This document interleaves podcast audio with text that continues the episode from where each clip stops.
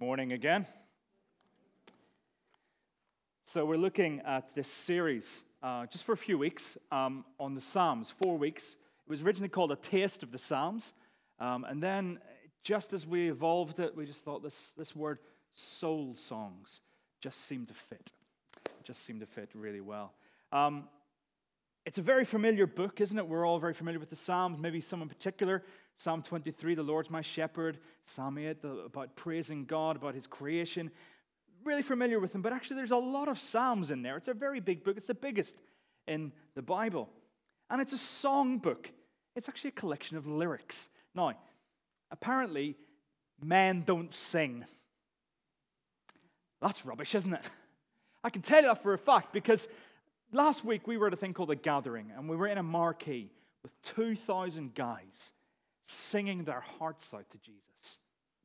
I've also been at a rugby match, and let me tell you, blokes can sing. There's something special about that collaborative singing. So I'm not, I, I, don't believe it when people say, no, I don't sing. I'm sorry, you do sing. Everyone sings a song. We were at the, the uh, one Love concert in Manchester a few weeks ago, where remembering the, the, the Manchester um, atrocity at the concert.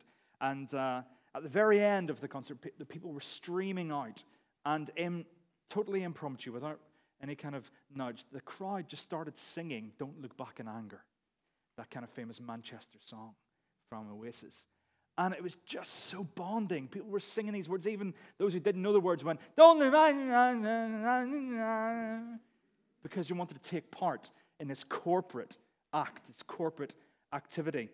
So we all enjoy a good sing song to get the kind of juices flowing. And the Psalms, um, special for many people, whether they're in church or whether or not. And I've always loved the Psalms. Maybe it's because um, I've had a background in worship leading. Um, but particularly uh, during the, my sabbatical, I took an interest in them. Now, how many people have read all 150 Psalms? Great. Well done, you. And don't worry, I'm not going to go, well done them, not so good everyone else. That's not, I haven't, I've started to read all of them many times. Okay? I've done really well. I've got quite far into them and, and then didn't. But during my sabbatical, I thought I want to really get to grips with these. So I'd committed myself to write kind of a, a, a reflection, a thought about each one as we go along. And I've finished the, the first book of Psalms, and they're here thanks to the wondrous typing of Ella, because I really couldn't be typing it. If anyone wants these, I've been told to tell people that I've done this, because I'm a bit scared that they're a bit rubbish. Um, if you want them, come and speak to me. But anyway, so after the people who nagged me about it, they've said it now. So quickly move on. Anyway, a little bit of background about these soul songs. Okay, the Psalms, a little bit of background. They, they're part of a part of scripture called the Ketuvim, the writings that include Psalms, Proverbs, Ecclesiastes, Lamentations. But uh, the actual Hebrew word for Psalms is Tehillim, songs of praise. Immediately we're transported to Sunday evenings, BBC One, aren't we? Songs of praise. Now keep that in mind that that's what all this book is about. 150 or maybe 151, depending on which um, Masoretic text you look at. Some of the Old Testament, some of the Hebrew scriptures have 151. Originally, there was only 147 because there are some repeats. Um, Psalm 14 and Psalm 100 and, and, sorry, Psalm 14 and Psalm 53 are the same psalm. And actually, some psalms were split up. Psalm 9 and 10 originally were one psalm, as were Psalm 42 and first, Psalm 42 and 43. Each have been composed individually with their own integral meaning, but they're not just randomly collected. They were composed pre exile before Israel went into exile in Babylon, and they were collated when they came back during the time of Nehemiah and Ezra. And the authors, well, we know that but the Psalms of David. Uh, many of them are associated with, with David. We have no reason not to believe that they are written by David himself, certainly associated parts of his story. But also, there are authors called Asaph, who was one of the worship leaders of the temple, and they're the sons of Korah, who are like a worship team, I suppose. Sounds like a proper Christian band, doesn't it? Solomon was also a writer, and then the master of the universe, He Man. I don't think it was the blonde haired guy with the sword, okay? But it makes me chuckle just to think it was. Um, Ethan, Ezrahites, and Moses has even got one. They were collected and compiled into five books. And there's a coherent theme going out through all of them. Each of the five books end with a doxology, a similar doxology. And they're called the Second Temple Hymn Book, where the temple was rebuilt after the exile. It was the hymn book that was used. In other words, it was just like we have here, only we have on a on um, projector. Our song lyrics that we sing. We sing them on our own, we sing them together. People use them individually and corporately. And there was different types of psalms, and a, great, a guy with a great name called Hermann Gunkel um, classified the psalms, and he came up with different ones. And there were psalms of hymns of praise, there are songs of trust, there are royal songs about the king, there are teaching and wisdom songs, and then we have laments. I love the fact that Bernard said we're doing laments, and you could feel the temperature drop in the room. really? And I've told a few people as they said, Well, what's the sermon about this week? We've enjoyed the Jesus series. What is it? It's about lament. Oh. Great. Laments. But the interesting thing is, there are over 60 laments out of 150. Over a third, almost a half of the songs of praise are songs of lament, of crying out. So I'm guessing there's a sense that this is important. So I've got a question to ask you. When was the last time you cried? I know the last time I really cried. A few weeks ago, I went to watch The Shack. Has anyone read the book or seen the movie? And now I know there are some divisions about some of the theology in it. I think it asks some brilliant questions. I went to see the movie. I leaked for two hours. it was so bad. There's one particular moment in the movie that really touches me. I'll not spoil it for you, but I was crying so much that my son Reuben took my hand and held it for me. this is so beautiful. Come on, Dad. But people who know me know I cry. I'm a leaker. I am really one of those people. But when I say, when was the last time you cried? Oh, I don't do that. I'm a bloke. Blokes don't cry. Or, I don't do that. I'm English. Or, I don't do that. I'm not a very emotional person. Everybody cries. Everybody. And the reason I know that is because there are different types of crying, there are different types of tears. There's the first type. This is fascinating. If you're not interested, turn off, come back on again in a minute. There are basal tears, and they're the tears that you cry all the time. They're the ones that keep your eye moist so it can, it can function properly. They're the ones that when you open the oven door and the blast of heat dries them out, you go, ow! And then they, they moisten up again. They're the basal tears. We need those, and we're crying all the time. Interesting, that, isn't it? Then there's the reflex tears when you get something in your eye, an eyelash, or you get a, a bit of dust in your eye, or a plank, as Jesus talked about. Or you're cutting an onion, and then this horrible chemical, which has got a really long name, attacks your eye, and your eye reacts by flooding it with a completely different type of tear, a different makeup, which has got loads of um, antibodies in it and things, anti irritants, in order to flush out any potential foreign body. And we're meant to be an accident. Yeah, I think God knew what he was doing. And then the third type is the emotional tear that we're all familiar with. But there are emotional highs. We laugh and we cry. And our hearts are broken and we cry. Emotional highs, emotional lows. This different types of tear prompted an artist called um, Rose Lynn Fisher. And she took tears that were shed from different circumstances, dried them out, and under a microscope took a photograph of the crystal structure. And each different type of tear had a different structure from tears of grief to tears of change to onion tears to laughing tears. We need tears. We have a privilege as pastors to walk alongside people in their distress. And quite often we say, you know, just come to church. And people say, I don't want to come to church. I'll end up crying. I said, the way things are going, you'll be the only one that isn't crying. Because thankfully, we are a safe space for you to cry. And so I've said this so many times of late. Not all tears are an evil.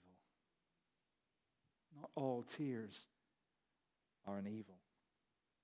We need tears. In fact, one theory suggests that our emotional tears contain um, a stress hormone. So, literally, you are flushing out stress when you cry emotionally.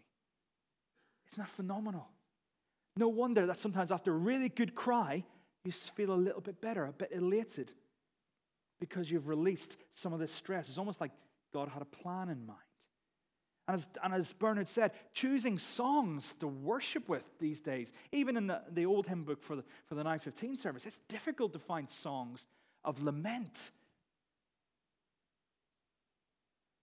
We need tears, we need songs and psalms of lament. John Calvin said this about the Psalms I have been wont to call this book, not inappropriately, an anatomy of the soul, for there is not an emotion of which anyone can be conscious that is not represented here. The Psalms can say it's okay to feel and to let that feeling out.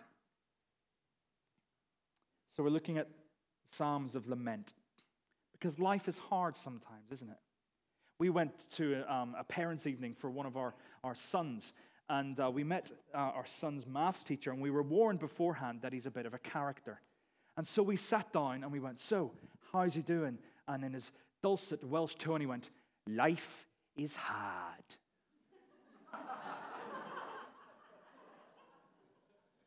Life is hard.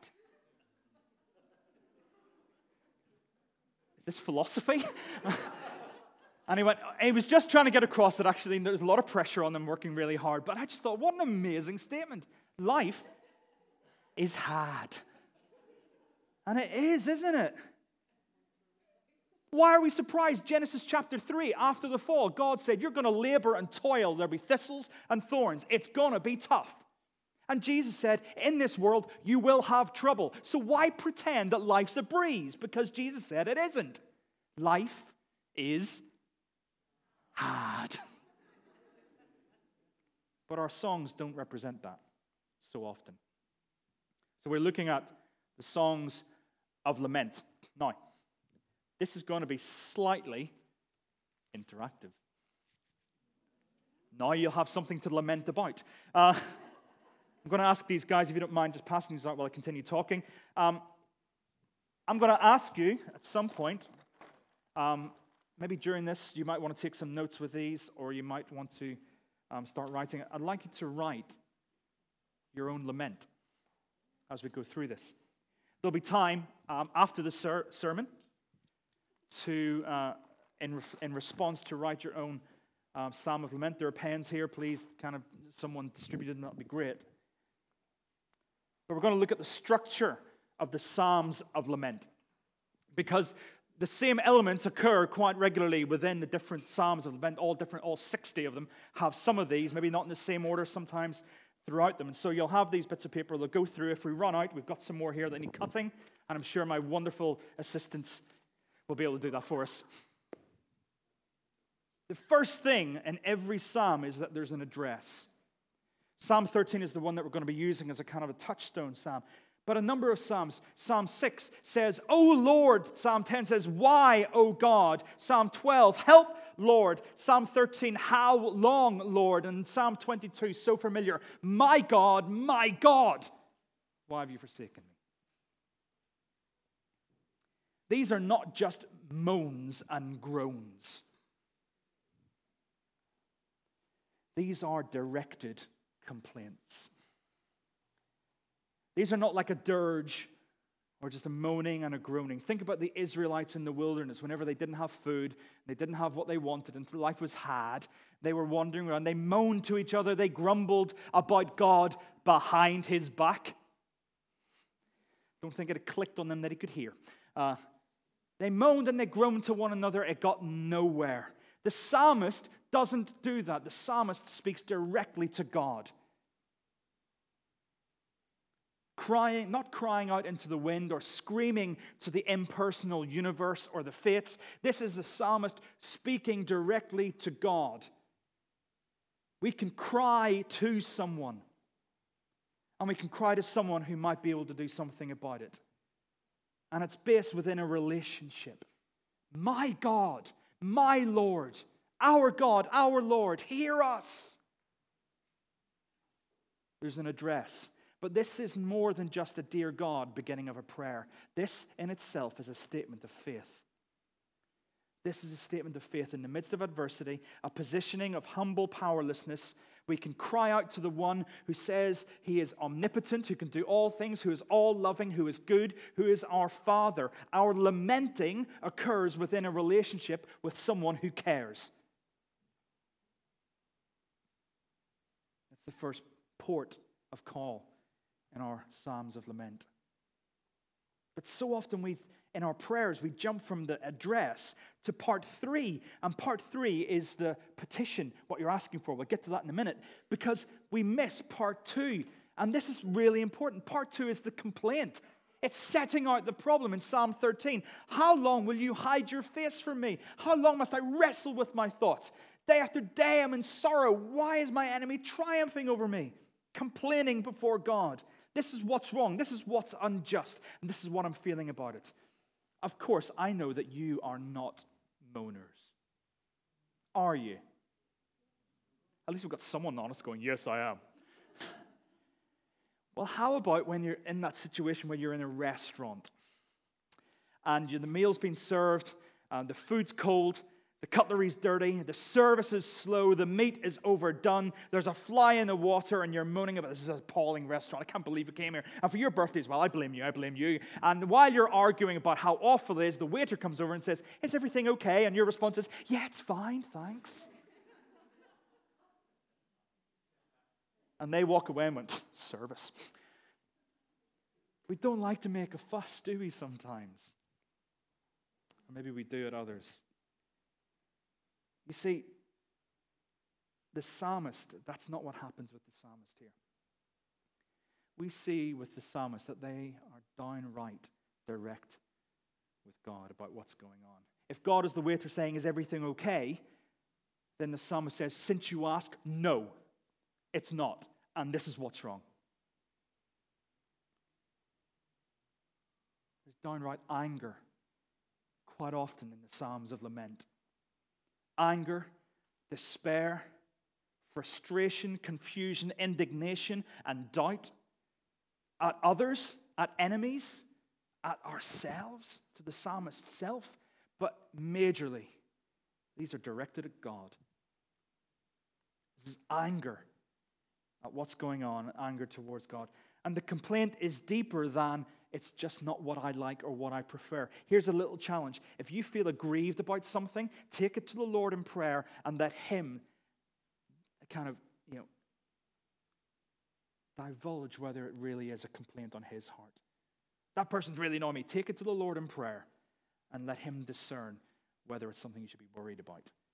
Because this is not about just how I prefer things. This is complaining that God, this is not how things should be. Things are not the way they're supposed to be. They're not how you said they would be or how you want them to be. Psalm 10 says, Why do you hide your face? Psalm 13, Will you forget me forever? Psalm 22, have you, Why have you forsaken me? Essentially, where are you, God? A modern day psalm was written for the musical The Lion King. You might not realize that, but there's a song in a musical called Endless Night. And it's the little lion is calling out to God to his father, saying, Father, you said you'd be there, but you're not. It resolves towards the end of the psalm. But is that not the heart cry of people? The dark night of the soul? I know I've experienced that. I know a lot of you have. God, where are you? Why do the wicked suffer? Sorry, why do the wicked prosper? Why do the good suffer? Why do you seem to be doing nothing about this situation? Why didn't you stop that tragedy happening? There's a sense of accusing God. Now, that seems really heavy, doesn't it? Being angry at God, accusing God. Are we allowed to? This is God we're talking about. I really believe that we are. Because I think God's got a big enough chin to handle our complaints. The Psalms are full of accusations to God, venting our anger and frustration. Jesus does it. My God, why have you forsaken me? In the Garden of Gethsemane, he cries his eyes out and says, God, take this cup away from me. The prophets are full of banging on the door of heaven and saying, God, this isn't right. And if you want to read a good example of it, read the book of Job. It's full of it. It's full of Job complaining to God. So much so that at some point he's complaining, complaining, and God says, Enough now. Now you're starting to damage yourself. And God speaks. We are allowed to come before God and present our complaints. Because pain, suffering, tragedy, and evil, they are the consequences of living in a free and fallen world where most choices in this world go against God's ways. See, pain, suffering, tells us that something is wrong. Something's not right. I'm sure you're familiar with this quote from C.S. Lewis in his book, The Problem of Pain, which I highly recommend. God whispers to us in our pleasures, He speaks to us in our conscience, but He shouts in our pains. It is His megaphone to rouse a deaf world. This is not running away from pain. And God is not unaware or unaffected by it. I, would encourage you to, to read uh, the book The Shack and wrestle with some of the theology behind it. It's really good for us to stretch our theological muscles. But in the movie, it's a beautiful place where the protagonist, a guy called Mack, whose daughter has been killed, is standing beside God. And he's venting his questions. And he says to God, You abandoned your son on the cross. You've left me, and where were you with Missy? And God, standing beside him with tears streaming down the face, says, I never left him. I never left you. I never left Missy. God is not unaware or unaffected by the reality of our fallen world. We read from the message earlier on. Um, the message was written by Eugene Peterson, or it was translated um, from the Greek and the Hebrew into a kind of modern vernacular, and a lot of people get a lot from it. And there's a great video on YouTube, I highly recommend you, you check it out, where Eugene Peterson spends some time in conversation with Bono from U2. It's brilliant. It's a really weird date, isn't it? and they're sitting talking about the Psalms. And the thing that comes out of this fascinating movie, this fascinating film, is that the major theme of the Psalms is the need for raw honesty. The poetry and the imagination conjure pictures and metaphors that can just inhabit our pain, our rawness, our honesty. In fact, the challenge is often our art our worship songs, our faith, indeed our worship in general, is tantamount to dishonesty because we hide what we're really feeling before God. Within the songs of lament, we remember that, again, it's within relationship. The psalmist is aware of that, and he can get really angry with God, use really visceral language, heart rending despair, honest wrestling, and frankly, not being very nice to God now, remember, psychologists have affirmed for many years this truth that if you bury your emotions, they will keep on building up and they will explode somewhere. They will always come out in some way. Whether it's psychosomatic illness or an explosion of temper or whatever, they will come out somewhere. So God invites us to bring these emotions to Him. Have you ever felt angry, disappointed, hurt, abandoned, betrayed, conspired against, vulnerable, and raw before or towards God? If you have, tell him. I'll tell you why. He already knows. he knows. And he invites you to bring them to him. Because life is hard, isn't it? St. Teresa in one particular lament to God, said, If this is how you treat your friends, it's no wonder you don't have many of them. It's the reality we can present before God. Tell Him. Note, how we're feeling may not be necess- necessarily the reality of the situation, but the feelings are real in themselves. And the thing is, Jesus said this A time is coming and has now come when the true worshippers, the ones that the Father is seeking, will worship the Father in spirit and in truth. That Greek word is aletheia for truth, and aletheia can be translated as reality.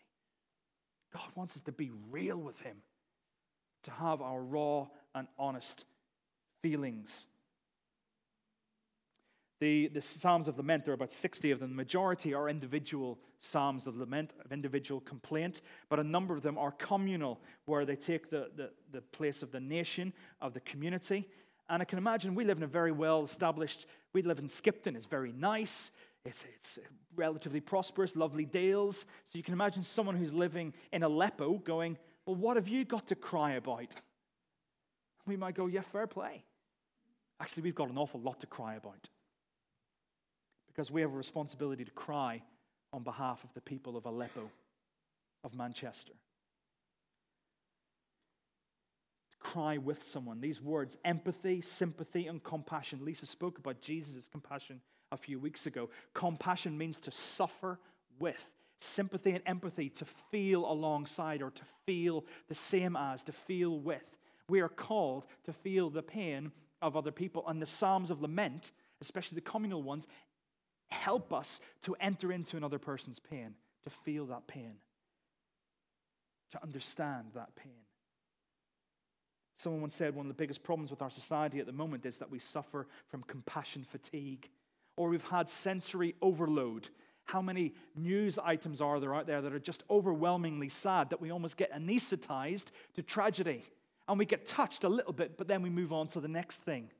And God calls us to dwell within the pain often because he is continuing to weep. There's a worship song that we sing here, which I love and loathe in equal measure, a certain phrase in it. And it's this because I find it really hard to sing and to pray.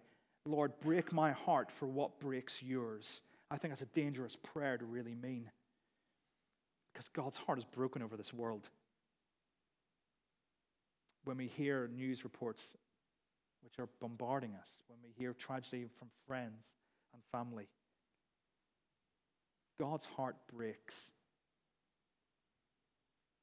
Break my heart for what breaks yours.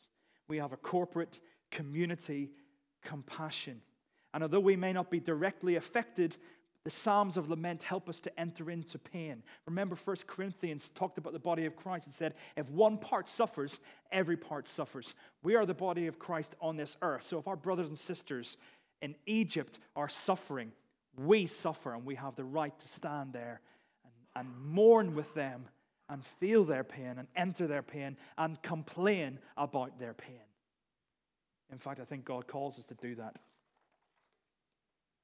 So we've had the address, we've had the, the complaint, and then we move on to the next one the demand.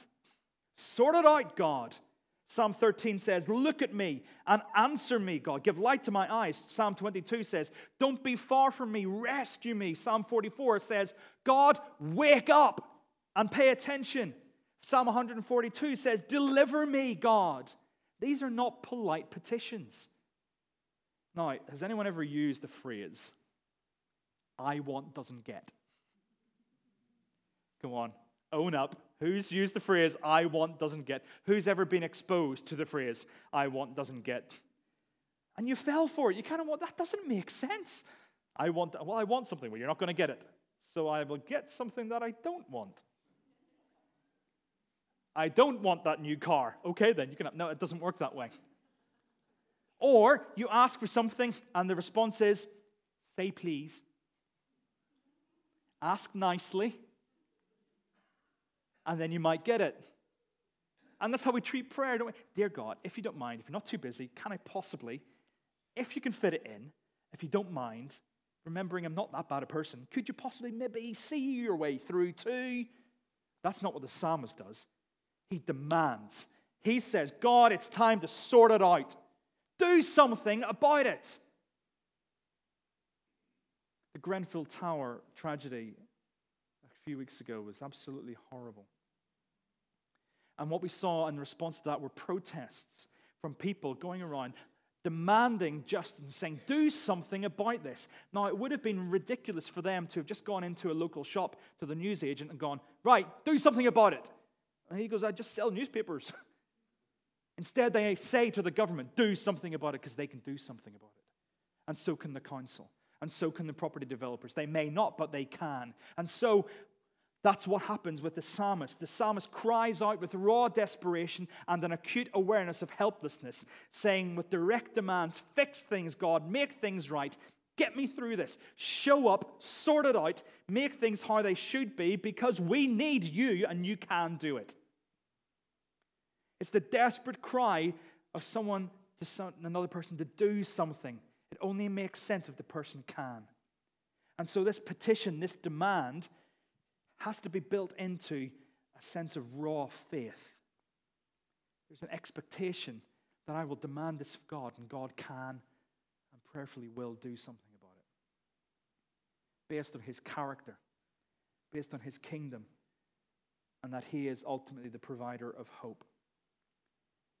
During the slave trade, a lot of slaves would have thought it was ridiculous to pray that God would end the slave trade in the slums of 19th century Britain. People living there would have thought, well, what's the point in saying, God, sort this out? Because he's not going to do it. It's too big a problem. That's not going to happen. What about the fall of communism in East Berlin? God, will you, will you sort this out? It's a ridiculous prayer to pray. I, I was astounded by a photograph of Martin McGuinness and Ian Paisley sitting beside each other, laughing at a joke and becoming really good friends because that is a prayer answered, and it was a ridiculous prayer in the 1980s. And what about those who suffer from apartheid. God, will you come and sort this out? All ridiculous expectations. And yet God could and did something about them. Sometimes it's not just about the now, about, as we've done in our series on Revelation, about eternity. And so we have the slave um, plantations in America, and where we have spiritual songs which talk about, even in the burden of slavery, their hope of freedom in heaven before the Lord. Sort it out, God. These are statements and demands based on expectant faith. But where does this faith come from? It comes from the last two parts of the Psalm of Lament trust and praise. But I trust in your unfailing love. My heart rejoices in your salvation. I will sing unto the Lord. A lament generally includes at some point an expression of trust that often leads to a release of praise. Now, there may be a sense of, whew, I've got that off my chest. I feel better now. Hallelujah, praise the Lord. There may be a bit of that. I think there's something more viscerally real because these sound really jarring to the ear when you hear Psalm 13. God, what are you doing abandoning me? I feel rubbish. My enemies are coming against me. I'm feeling awful. But even so, I will praise the Lord. It, does, it feels like it's copy and paste that's gone wrong. It's like, ah, I'm really angry. Now the time to sing Jesus loves me, this I know. That's not got integrity. That's not got honesty in it. It's not praise the Lord anyway, everything will be fine. It's not wishful thinking. It's but, it's even so, it's yet will I, and I will still present a sacrifice of praise because sometimes praise is painful. Sometimes we need to praise through gritted teeth. We need to worship through gritted teeth. And I think, and I wonder about this, that this is sometimes a more pure form of honest worship when we worship through our pain, through gritted teeth. Even so, I will praise God. Even though I'm in the shadow of the valley of death, I will fear no evil. I will praise you through gritted teeth. This is a bigger, more pure, and honest worship because it's a reflection of a bigger faith. We can believe that God can heal. That takes a certain amount of faith. I've said this before, but we can, when healing doesn't happen, and we can still attest to God's goodness and faithfulness and our reliance upon Him, that's a bigger, that's a rawer faith. Because we have a choice to worship. For he has been good to me. That's where it comes from. Psalm 77 is really great for this, uh, verses 10 to 12. How can we sing psalms of praise in the midst of tragedy? It says, I will remember the deeds of the Lord.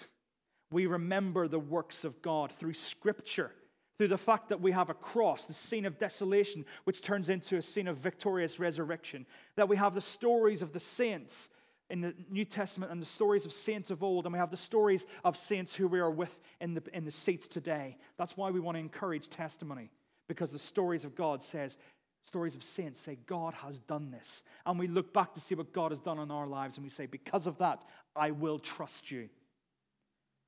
I love this, this prayer from the Northumbria's community's evening prayer. Lord, you have always given strength for the coming day. And though I am weak, today I believe. Though I am weak, today I choose to believe. There's a need to rediscover lament, intercession, honest worship, and raw faith. Matt Redman wrote this The truth is, the church of God needs her songs of lament just as much as she needs her songs of victory. He was in America not long after the events of 9 11. He was astounded by the number of people who had started going to church in response to that tragedy, trying to seek some meaning, some purpose, crying out to God. And he realized there wasn't enough songs of lament. So he wrote a song called Blessed Be Your Name. And it says, Blessed be your name. In the land that is plentiful, blessed be your name. In the road marked with suffering. You give and take away, but my heart will choose to say, Blessed be your name. Praise through gritted teeth. We need to rediscover lament because our world needs it. Remembering that within lament, that happens within a context of relationship, an invitation from God to us to be honest, to feel, to engage our hearts, to cry out for action. And it's built on trust and faith that God is who He says He is, who He said He always has been. And then maybe we can praise through gritted teeth, even in the midst of darkness. We need to rediscover lament. We're going to worship again. Uh, the Bernard and, and the team are going to play some music in the background. I'm going to ask you, if you have a piece of paper that has those letters on it, to write. Can we have the PowerPoint back up, please, Richard? To write your psalm of lament. Which I'd love it if you were, if you were willing to share. That would be great as we do our, our time of, of I'll try and find this. There we go as we have a time of intercession, that these, our intercession is led by you and our prayers of lament. If you want to, the prayer team will be up at the front as well. If you just want someone to pray with you, to lament with you, that's fine. But remember, we, we address God. So write an address to God that you would use. Enter into the complaint. It may be something to do with the world, a question that you have that God gives you permission to ask then a demand of God to do something about it, then a statement of trust. And then, even if it's through gritted teeth, a statement of praise.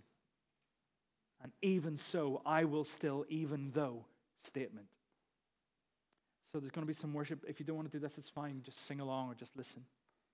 If you want to write, that'll be great. If you can indicate to me when you're done if you'd like to share, that'll be amazing and we will use these as our prayers of lament. So let us praise God using.